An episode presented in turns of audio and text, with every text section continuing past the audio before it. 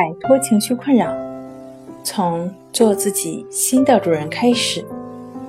大家好，欢迎来到重塑心灵，我是主播心理咨询师刘星。今天要分享的作品是《洁癖强迫症到底要不要洗二》。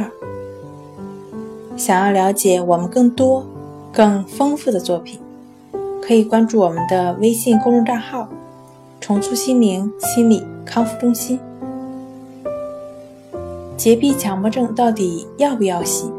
在上一次的分享中呢，学员希望从老师这儿得到建议。那老师会给出什么样的建议呢？今天我们就一起来听一听。学员说：“您还有什么可以建议我的吗？”老师说。你做的很好啊，开始调整自己的认知，保持，继续保持就好了。学员说：“好的，谢谢您。”还有一个题外话，是不是即便我坐的座位上那块污渍是血迹，但它没有直接的接触到我的皮肤，也不会传染什么的吧？我需要您给我科普一下，谢谢。老师说：“你看，你又绕回来了。”学员说：“哎。”老师说：“你心里是有答案的。”学员说：“是的，我理智上、头脑上能够知道，但一旦出现这种情况，我还是非常的担心、恐惧，还是会去洗。即便是洗了，心理上只是暂时的安慰，一会儿。”这种恐惧和担心又会卷土重来，甚至更加强烈。老师说：“因此，如你所说，那个污渍到底是什么不重要，要不要洗同样的不重要，重要的是你的担心、你的恐惧以及洗或不洗给你带来的各种不舒服的感觉。”学员说：“您指的是我洗或不洗都没关系？”我愿意洗就洗，不愿意洗就不洗吗？老师说：“对，是的。”